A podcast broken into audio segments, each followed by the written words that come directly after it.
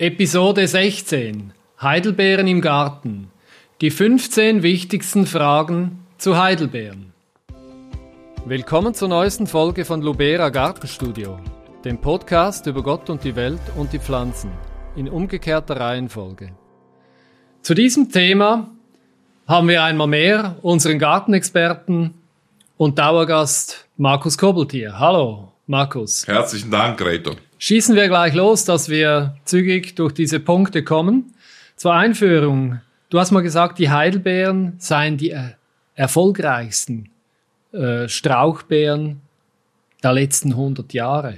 Kannst du das irgendwie quantifizieren oder wie kommst du Ja, ja also ich meine, der Fall ist klar, die Domestizierung der Kulturheidelbeere begann genau 1909, erst in den Ende der 10er Anfang der 20er Jahren kamen die ersten Sorten raus, vorher gab es gar keine Sorten.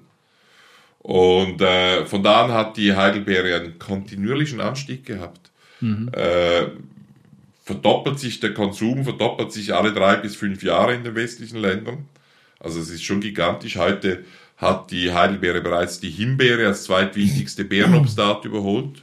Und ich gehe eigentlich mhm. davon aus, dass sie auch die Erdbeere überholen wird. Ja. Und äh, gibt verschiedene Gründe dafür. Das eine ist diese Schwierigkeit der Obstart, weil sie eben nur auf saurem Boden angebaut werden mhm. kann.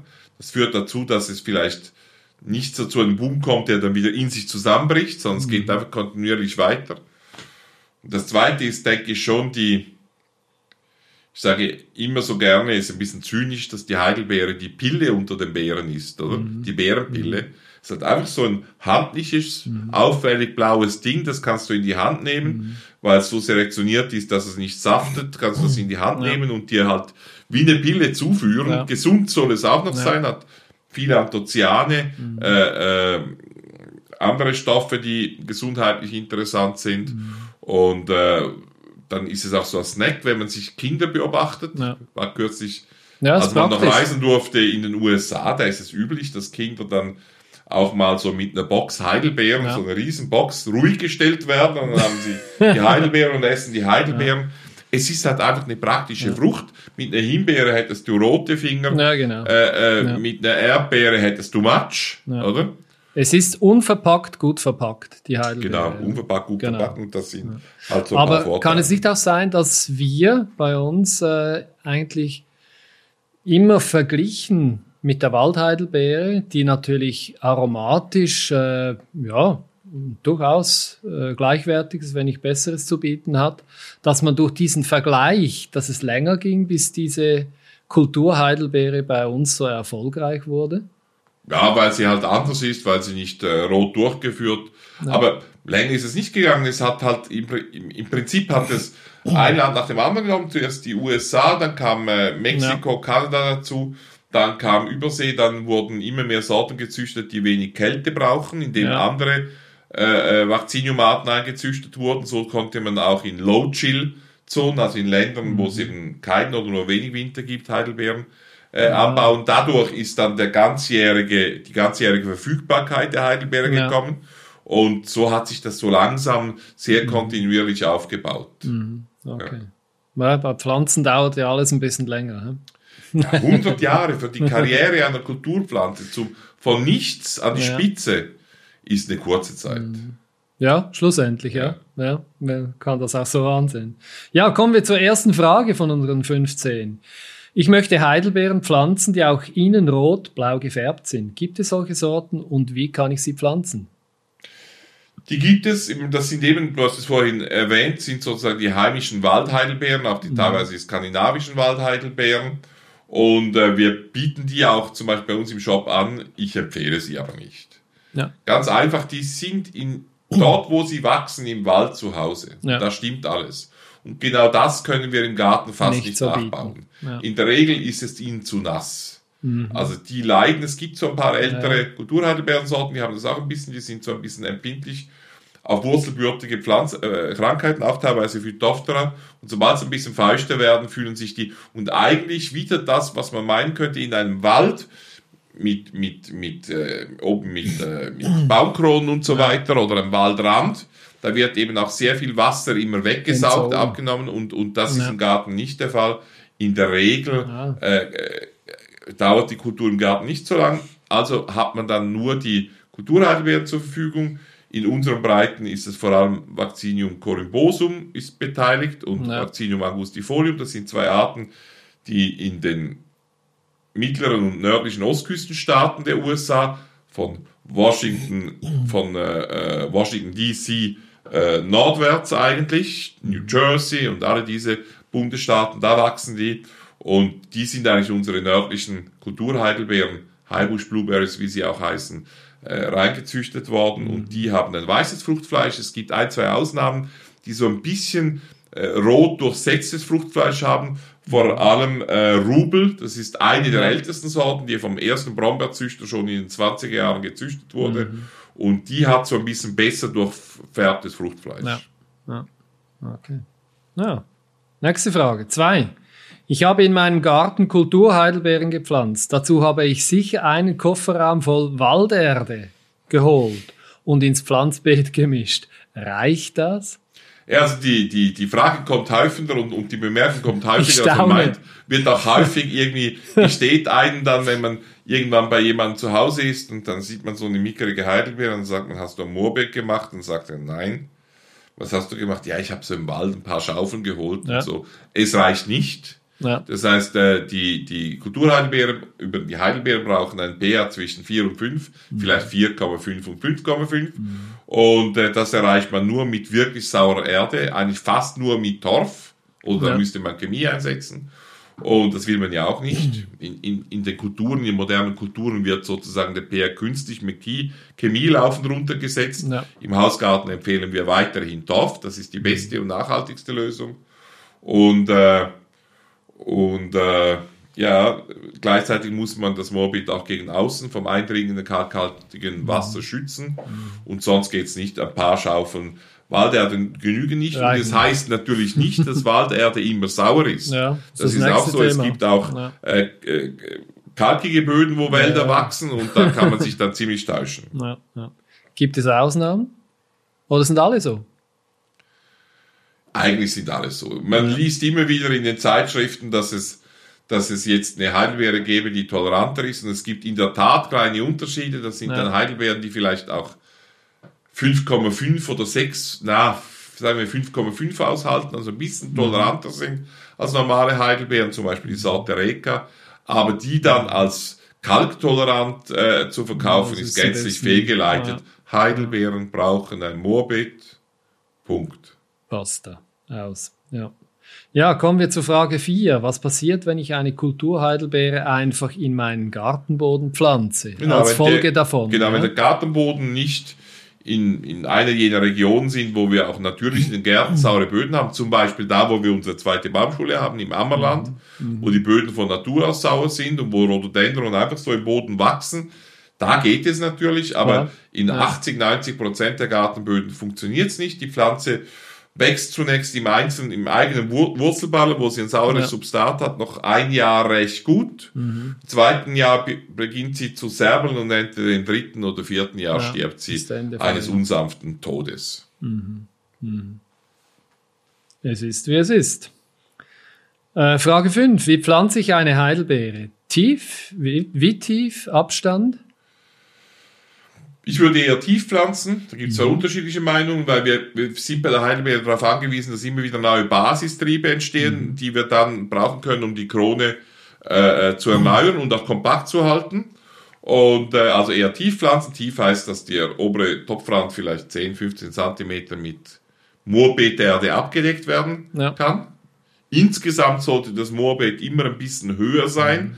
Als das umgebende Land, um eben das Reinfließen von kalkhaltigem Wasser zu verbieten, Pflanzenabstand plus minus ein Meter. Ja. Okay. Frage 6. Wie lange geht es, bis eine Heidelbeere Früchte trägt? Schnell, auch wenn Sie eine kleine Pflanze kaufen, haben Sie meistens schon im ersten Jahr oder im zweiten Jahr ein bisschen Früchte dran. So das Handgelenkpapier, wenn Sie eine vernünftige Ernte haben wollen, dann pflanzen Sie eine Pflanze in einen 5-Liter-Topf, nicht ja. in einen 2-Liter-Topf oder 12er-Topf oder was auch immer es auf dem Markt mhm. gibt. Da haben Sie eigentlich schon im ersten Jahr, ich sage mal, mehr als eine Handvoll Früchte. Und wir bieten auch äh, sogenannte Luberissimi-Pflanzen im 15-Liter-Topf an. Die sind dann schon wirklich groß und buschig. Mhm. Da geht's dann schon bald in die Kilogramm rein, die man da ernten kann. Mhm. Äh, also Heidelbeeren fruchten sehr schnell mhm. und das nimmt die ersten paar Jahre nimmt das dann äh, der Ertrag linear zu. Ja. Zusatzfrage, geht das im Topf äh, ein paar Jahre gut oder ist das nicht zu äh, empfehlen? Nein, ist eine perfekte Topfpflanze vom Wurzelsystem ja. her, die macht so ein, ein äh, fein irgendwo äh, die macht so ein äh, feines Wurzelsystem, das sich einfach so ausbreitet, also das nicht, nicht grobe Wurzeln, die dann den feinen Wurzeln untergeordnet sind, sondern die bildet so ein Geflecht, ja. die eigentlich den Boden richtig durcharbeitet. Mhm. Und wenn die mehr Platz bekommen, dann durcharbeiten sie einfach den neuen Raum. Ja. Es, es, macht die 15 Liter, die wir anbieten, die reichen dann für ein Jahr oder zwei. Längerfristig sollte Schon das nicht, ja. 30, 50 und mehr ja. Liter sein. Ich kann, du kannst dich erinnern, vor ein paar Jahren haben wir mal eine riesige Heidelbeer im Garten eines Gärtnerfreundes ja. gesehen. Ja, Von genau. Beat, kannst du dich erinnern? Beat Lötscher, ja. Genau. ein Riesending. Ein Riesending. Fantastisch. Und äh, also da kann man dann wirklich auch. Gut, bei ihm ist alles deutlich größer genau, als normal. Genau, genau. Also da, da, die Heidelbeere ist eine wunderschöne Topfpflanze, ja. das kann ja. man so sagen. Okay. Sie hat alle Vorteile, die man dafür haben muss.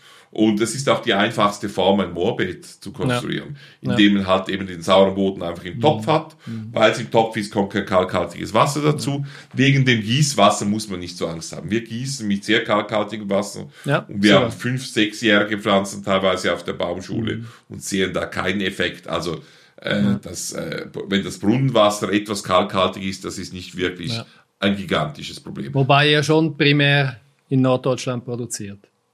Genau, genau. Deswegen, genau, genau. Ja. Nein, nicht deswegen. Die nee. wachsen besser. Ja. Die wachsen besser in Norddeutschland. Die Heidelbeeren haben, haben nicht, dass das hier jetzt nicht ginge, geht auch, ja. aber die haben diese ganz hohen Temperaturen im Sommer nicht so gerne, bleiben ah, sie okay. stehen. Die wachsen dann äh, im Herbst zu, ab zweite Hälfte mhm. August äh, bis Ende September machen die nochmals wie einen zweiten Trieb, der ja. relativ stark sein kann. Ja. Und äh, in Norddeutschland wachsen die einfach durch, durch, und hier in der Schweiz bleiben sie eher zwischendrin ah. mal stehen. Ja, okay. Spannend. Ja, äh, Frage 7. Brauchen Heidelbeeren einen Befruchter? Das ist eine interessante Frage. Witzigerweise der erste äh, Brombeerzüchter, wir werden noch auf ihn zurückkommen, äh, äh, Frederick Coville, hatte den Eindruck, dass sie selbst unfruchtbar mhm. sind, mindestens äh, teilweise. Äh, heute wissen wir, dass sie weitgehend selbstfruchtbar sind. Es kann sein, dass sich das Bild geändert hat, weil häufig, wenn eine Pflanze domestiziert wird, werden ja immer die fruchtbarsten Exemplare ausgewählt. Mhm. Meistens die fruchtbarsten äh, sind eben nicht mehr gänzlich selbst unfruchtbar, sondern selbstfruchtbar, darum sind sie dann so fruchtbar. Und so, das, so selektioniert man meistens, wenn der Mensch Pflanzen selektioniert, selektioniert er tendenziell meistens auf Selbstfruchtbarkeit. Ja. Und äh, das Natürliche wäre ja die Selbstunfruchtbarkeit, mhm. damit die Pflanze mhm. möglichst viel Diversität produzieren kann. Und der Mensch tendiert dann zur Selbstfruchtbarkeit. Ja. Heute kann, kann man sagen, dass die Heidelbeersorten eigentlich alle selbstfruchtbar sind. Man kann also eine Pflanze allein kultivieren. Mhm. Wenn man aber zwei Pflanzen pflanzt, äh, dann sollte man zwei unterschiedliche Pflanzen pflanzen. Mhm. Was heißt das, unterschiedlich? Zwei unterschiedliche Sorten. Weil nur dann diese Fremdbefruchtung funktioniert. Ja. Weil sich eben die gleiche Sorten von der ja. gleichen Sorte zwar auch befruchten lässt, aber nicht so gut. Es gibt immer einen Boost bei, bei Arten, die ursprünglich selbst unfruchtbar waren und dann durch die Dom Domestikation mhm. selbstfruchtbar geworden sind da ist es meistens so, dass die Pflanze trotzdem lieber von einer fremden Pflanze ja. befruchtet wird. Ja. Das heißt, äh, das führt dann auch zu einem Mehrertrag. Ja. Immer wenn solche Pflanzen eben doch fremd befruchtet werden, haben wir einen kleinen Ertrag. Das mhm. spüren Sie im Hausgarten nicht, weil das dann vielleicht 20, 30 Gramm mehr sind. Aber im Erwerbsanbau ist das, das schon ist wichtig. Schon da ist dann doch die Befruchtung noch relativ wichtig. Ja. Ja, Frage 8. Meine Heidelbeerpflanze wächst gar nicht mehr. Sie hat im Sommer schon rote Blätter. Sie hat aber noch ziemlich Früchte getragen. Was kann der Grund sein? Ja, eigentlich sind es zwei Gründe, würde ich sagen. Entweder stimmt der pH des Substrats nicht, des Moorbeets, oder das Moorbeet funktioniert nicht. Mhm. Das führt genau zu den Symptomen. Mhm. Die Pflanze fühlt sich nicht wohl, sie hat schon Herbstfärbung im Sommer und so weiter ja. und so fort. Und die zweite Möglichkeit sind Dickmalrüssler. Ja. Die lieben Heidelbeeren und das Moorbeetsubstrat mhm. auch. Zu und trocken ist nicht eigentlich ganz selten. Es ja. gibt noch die andere Möglichkeit, da kommen wir nachher noch drauf zurück. Darum erwähne ich sie nicht. Es könnte ja auch noch eine Überdüngung sein. Mhm. Aber meistens sterben da dann die Pflanzen ganz mhm. ab. Und äh, ich sehe nicht, dass ich sehe auch nicht, dass jetzt Heidelbeeren wahnsinnig, wahnsinnig viel Wasser brauchen. Ja. Also in der Regel ist es, ist es, es kann auch sein, dass sie sehr arm steht, also wenn sie ja gar keinen Dünger mehr zur Verfügung mhm. hat, wenn sie in einem alten Topf steht, fünf, sechs, sieben Jahre und nie Dünger bekommt, dann wird es dann irgendwann schon mal schwierig. Aber grundsätzlich, fast in allen Fällen, die ich sehe oder wo ich Bilder bekomme, ist es am Ende der Dickmannrüssel, den sieht man meistens auch, wenn man die Blattschäden sieht. Ja. Ja. Da schaut man sich die Blätter an, überall, wo man diese Buchtfraßschäden sieht, da ist das Dickmannrüssel. Und wenn man das nicht findet, stimmt meistens der pH nicht. Ja. Ja. ja, zur Halbzeit, Markus, hast du irgendeine schöne Heidelberg-Geschichte auf Lager? Ja, habe ich. Äh, habe ich mal vor ein paar Jahren recherchiert, habe mich fasziniert. Und zwar ist es das, was ich schon erwähnt habe, ist diese Entstehungsgeschichte der Heidelbeere. Weil du hast gedacht, als ich dir erzählt habe, das ist ja eine wahnsinnig lange Zeit, 100 Jahre, 1909, aber für mich als Züchter mhm. ist es fantastisch der Heidelbeere, das Fantastische an der Heidelbeere, dass sie in so kurzer Zeit, Zeit. entstanden ist. Es ja. gibt ganz wenige Kulturpflanzen, die in so kurzer Zeit mhm. diese Karriere hingelegt haben. Und wie alles begonnen hat, das ist eine interessante Geschichte. Das war ein Agronom an der, äh, bei der USDA in Washington, D.C., Frederick Coville. Mhm. Und man muss sagen, diese, diese, diese frühen Agronomen, Ende des 19., Anfang des 20. Jahrhunderts, bei der USDA, die waren wirklich super gut. Ja. Die, die hatten eigentlich den Auftrag, den genetischen Reichtum, den Pflanzenreichtum der Welt in die USA zu bringen. Und ihr Ziel war es, neue Kulturen zu finden für die USA. Mhm. Und die waren wirklich gut, das kann man heute nicht bei allen Agronomen sagen, die beim Staat arbeiten. Äh, auch da gibt es Ausnahmen, aber wenn ich da ans Bundesamt für Landwirtschaft oder ähnliche Institutionen, die begreifen meistens nicht mal, wenn ich A und B sage oder über Züchtung diskutiere, will sie einfach keine Ahnung davon haben. Aber das ist ein anderes Thema. Aber damals waren das die besten Leute. Ja. Und auch wahnsinnig unternehmerisch tätig, bis an die Grenzen dessen, was erlaubt war. Oder? Und der der äh, hatte Kinder und wollte auch die Kinder nahe an der Landwirtschaft aufziehen, hat sich dann in nahen New Jersey ein, eine kleine Farm gekauft und rundherum wuchsen Heidelbeeren. Äh, Vaccinium corymbosum, wahrscheinlich ein bisschen Angustifolium. Und da wurden auch Heidelbeeren gesammelt. Er hat sich mit den Leuten unterhalten, die Heidelbeeren sammeln. Es wurden damals schon Heidelbeerfrüchte gesammelt und dann in die nahen Großstädte an der Ostküste ja. geschickt. Und dann hat er begonnen, halt das mal anzuschauen. Er war der Erste, der gemerkt hat, dass die Pflanze einen speziellen Boden braucht, eben mhm. diesen sauren Boden. Mhm. Dann gab es ein regelmäßiges Bulletin, das von der USDA herausgegeben wurde. Da hat er mal seine Resultate beschrieben. Das hat eine Dame, Elizabeth White, gelesen. Alleinstehend, Farmerin oder Tochter eines Farmers, der letztlich auch diese Sammelwirtschaft gemacht hat, also Cranberries und ja. Heidelbeeren gesammelt und verkauft hat. Und die hat sich dann bei ihm gemeldet, also ich hätte noch Land und Zeit, wenn du dann Pflanzen hast, gib mir die Pflanzen, wir testen sie. Er hat dann begonnen, Kreuzungen zu machen, ja. Samen auszusäen, hat auch wieder Papiere geschrieben, wie man die stratifizieren muss und hat die dann zu Elizabeth White geschickt. Ich habe mir mal die Distanzen angeschaut und die waren dann wahrscheinlich zu der Zeit doch so groß, dass der jetzt nicht am Vormittag dorthin fahren konnte. Mhm mit den damaligen Verkehrsmitteln und selektionieren. Mhm. Es war also doch wohl Elizabeth White, die im Wesentlichen die Selektionsarbeit gemacht ja. hat. Ja. Er war extrem gut in seiner strategischen Denke. Der hat auch in anderen agronomischen Wissensgebieten noch brilliert. Und zwar hat er von Anfang an die Ziele festgelegt. Er hat mhm. gesehen, es geht um die Größe, mhm. oder? Also hat er den Pflückern, hat den Pflückern Lehren mitgegeben, ja. damit die halt die Größten von ihm raussuchen und ihm die Samen oder Früchte zurückbringen, damit er weiter züchten kann. Und er hat sofort gesehen, dass die Früchte eben nicht bluten dürfen für den Transport. Ja. ja. Und, und entsprechend hat er die Kriterien beschrieben, entsprechend hat er selektioniert. Mhm. Und das war seine Entscheidung.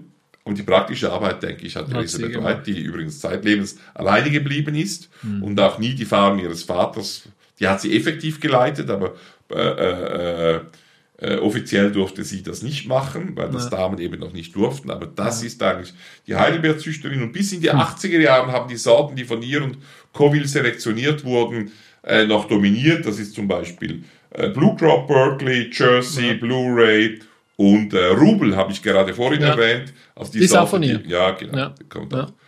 Und, und dann sind es nachher nochmals ein, zwei Züchter gewesen, in der Nachfolge meistens auch USDA Züchter, die dann bis in die 2000er Jahre eigentlich die Heidelbeerzüchtung weitgehend mhm. beeinflusst haben. Sehr wichtig ist dann gewesen, dass das Gleiche, was die gemacht haben für die, für die gemäßigte Klimate, das haben dann die Züchter in, vor allem in Florida gemacht mit südlichen Heidelbeerarten, Rabbit Eyes und anderen ja. äh, Heidelbeerarten und haben damit die Heidelbeere halt weiter adaptiert gemacht, auch für südliche Gebiete, dass mhm. du halt in Marokko eben Heidelbeeren anbauen kannst mhm. und zu Zeiten in den Norden Heidelbeeren liefern kannst, wo es vorher gar nicht möglich ja. wird. Darum ist die Heidelbeere zu einer Ganzjahresfrucht geworden ja, und darum auch diese riesigen Mengen Wachstumsmöglichkeiten. Also schon spannend, wie die beiden aus einem Zufall heraus, weil er ein Ferienhaus hatte und weil ihn dann die Pflanze interessiert hat, so mhm. ist da eigentlich die aktuell zweitwichtigste Beerenobstart entstanden. Ja, ja.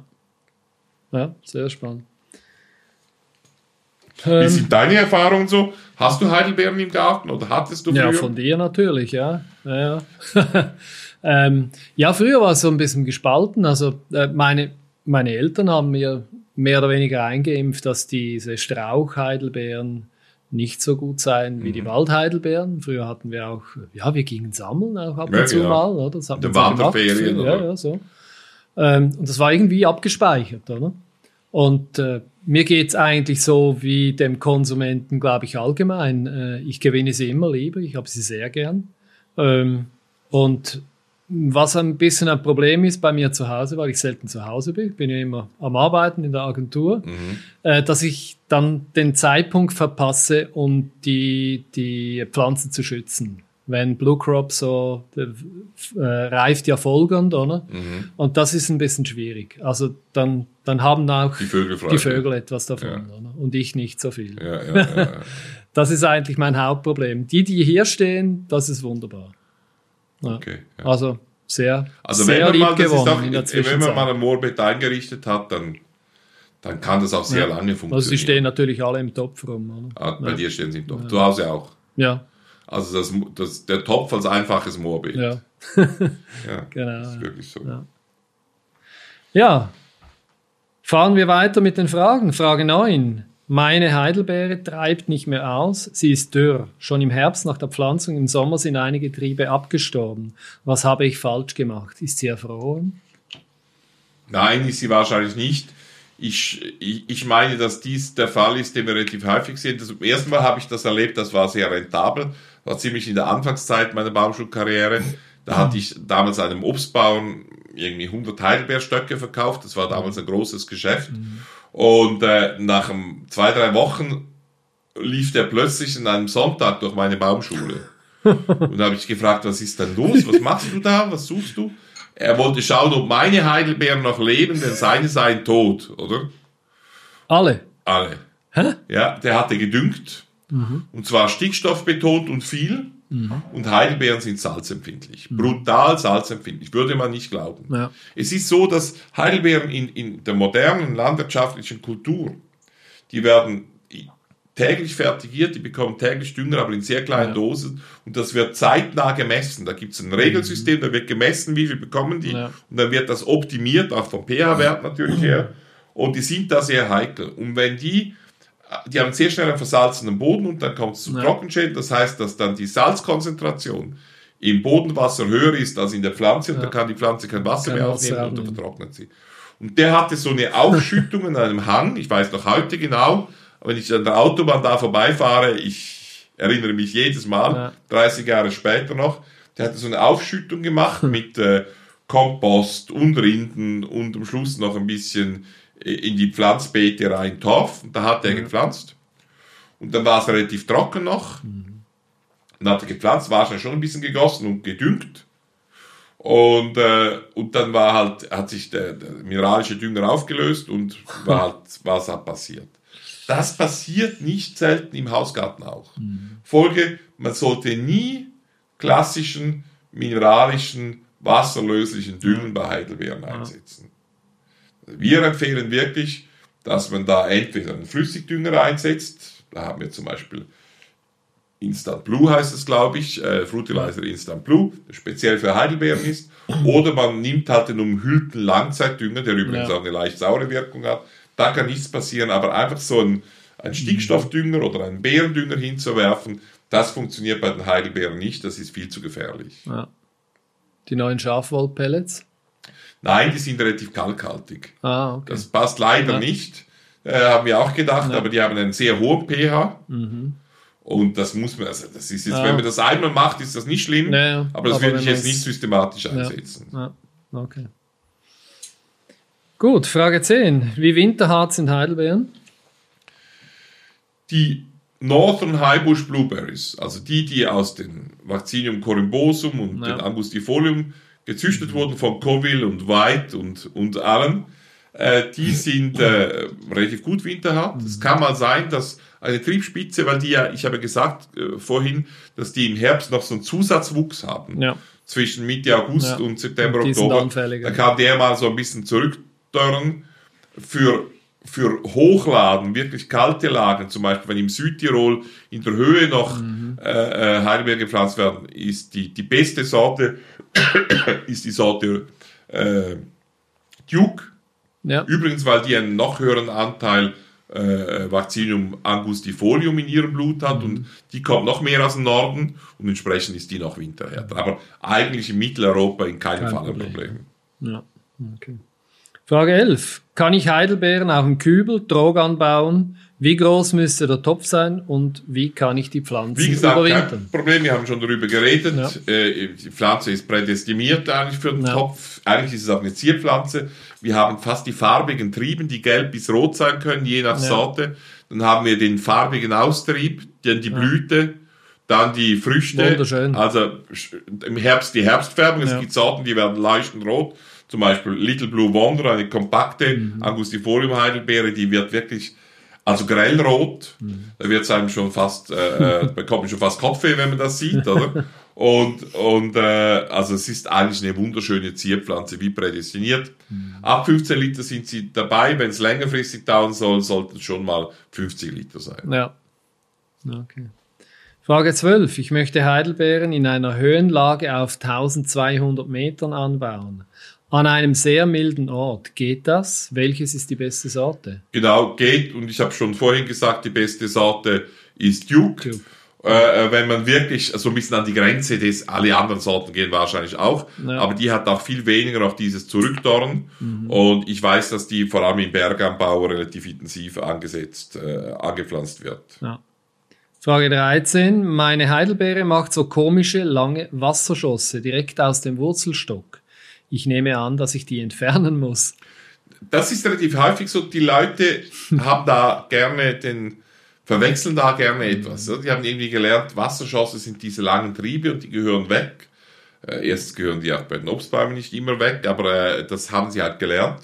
Und dann sieht man so diese künst, fast künstlichen Langtriebe, meterlang manchmal, Ja. 50 Zentimeter lang, die aus der Basis kommen. Die sehen auch farblich so ein bisschen anders aus als andere Holz.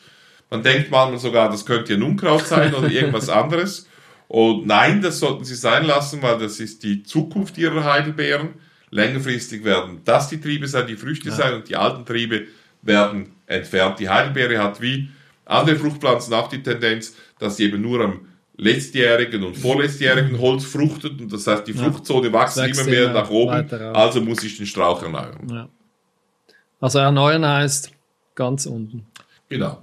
Ja. Immer wieder Triebe rausnehmen, so Ja. ab vier, fünfjährig immer wieder Triebe rausnehmen oder aber alte Triebe auf eine tiefe Verzweigung runterschneiden, wo ein jüngerer Trieb eben entstanden ist.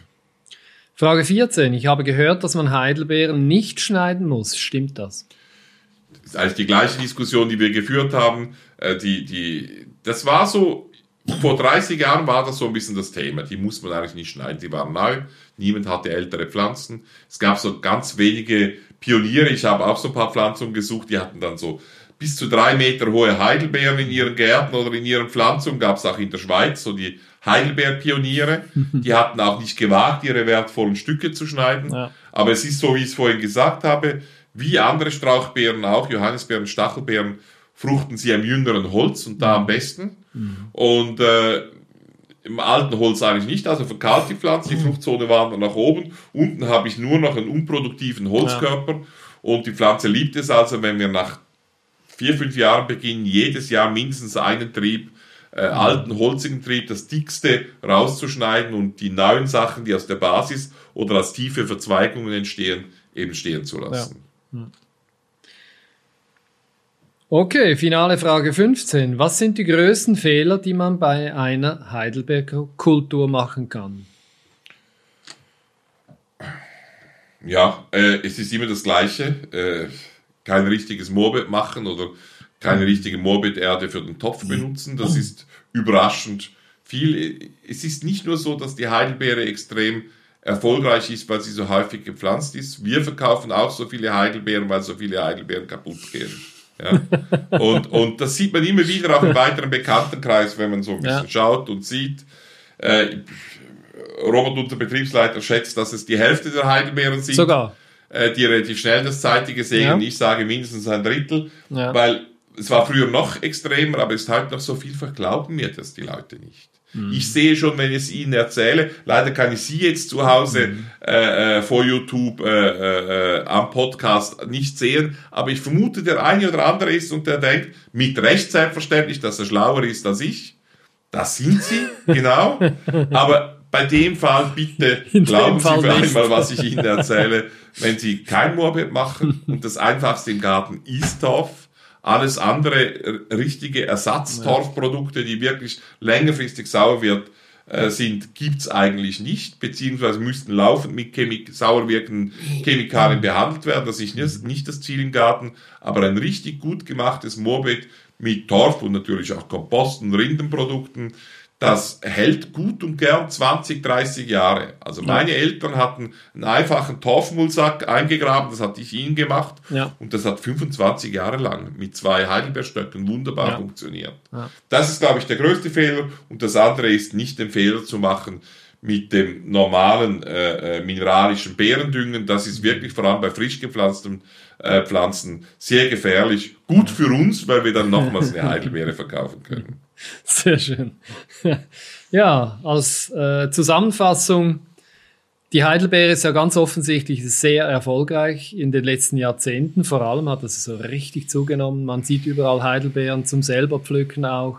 Kannst du die Vorteile von der Heidelbeere nochmals so kurz und knackig zusammenfassen? Also für den Garten sicher mal äh, weil es ist auch wichtig, äh, nachher dann für die Frucht, für den Garten, weil es eine schöne Zierpflanze ist. Ja. Vom Holz angefangen über den Austritt, die ja, Blüte, die definitiv. Frucht und die Herbstwerbung.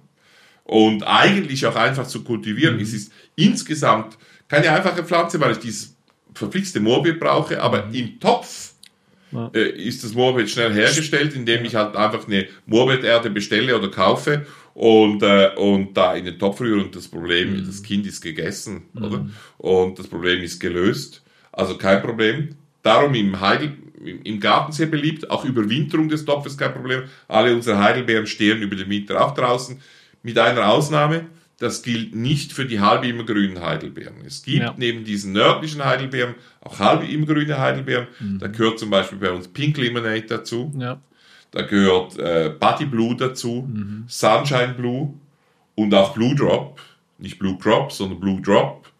Das ist eine halbimmergrüne und die sind nicht absolut winterhart. Die ja. sollten vor allem über den Winter gegen die direkte Sonneneinstrahlung geschützt werden und äh, nicht so direkt diesen Tag-Nacht-Unterschieden ausgesetzt sein, vor allem wenn der Boden gefroren ist, wenn dann die Sonne auf die Blätter scheint, verdunsten die Wasser, die unten, das unten nicht nachgeliefert werden kann und es kommt so zu Schäden. Ja. Aber normale Heidelbeeren, Heil, Northern Highbush Blueberries wie Blue Crop, äh, Blue Roma, Blue Dessert, unsere ja. Sorten, äh, die können problemlos im Kübel überwintern werden. Die stehen auch uns, bei uns in allen Baumschulen in der Schweiz und in Deutschland äh, draußen. Ja. Also kein Problem.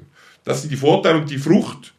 Die Frucht kann leicht geerntet werden. Sie ist doch relativ groß. Heidelbeeren 1,5 bis 2 cm. Also gefühlt die, werden sie immer größer. Die dicken blauen sind die gleichen Sorten, das ja. sind eigentlich mehr die Kulturmaßnahmen, ja. weil, weil witzigerweise knapp diese Größe, die heute gefordert wird, mhm. die hat schon Coville in seinen Testbüchern schon dargestellt. Ja. ja.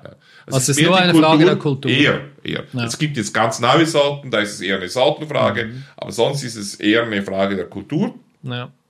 Also es gibt Unterschiede, aber dass mhm. man das Maximum aus den Sorten rausholt und äh, es ist die Größe, dann ist es diese Convenience, weil es eben, ja. wie gesagt, sauber gegessen werden kann, halt wie eine Pille, Intus und weg. Mhm. Und dann ist es ein Geschmack, ein Aroma, das zwar gut ist, auch typisch Heidelbeeren, aber so ein bisschen everybody's darling. Man wird niemand finden, der das nicht gut findet. Mhm. Man wird allerdings auch wenig Leute finden, die absolut Fan sind ja. und sterben für diesen Geschmack. Das wird es nicht geben. Aber dieses Mittendurch, dieses ja. angenehme, diese einfache Verwendung, ja. diese moderne, natürliche Selbstverpackung, mhm. Frucht als Pille, mhm. das führt dann dazu, dass die Heidelbeere äh, als Frucht so erfolgreich, so erfolgreich ist. Ja. Ähnlich wie die Pflanze eben im Garten, ja. weil sie eben auch eine Zierpflanze ist. Ja. ja, perfekt. Herzlichen Dank, Markus, für diese Ausführungen. Wir hoffen, dass Ihnen dieser Videopodcast gefallen hat. Wie immer, glauben Sie nicht alles, was wir erzählen. Testen Sie selber aus im eigenen Garten und gärtnen Sie weiter. Gärtnen Sie weiter, danke. Lubera Podcasts finden Sie überall, wo es Podcasts gibt aber vor allem auf lubera.com/gartenstudio. Wenn es Ihnen gefallen hat, dann raten Sie unser Video und empfehlen Sie uns doch Ihren Pflanzen und anderen Gärtnern weiter.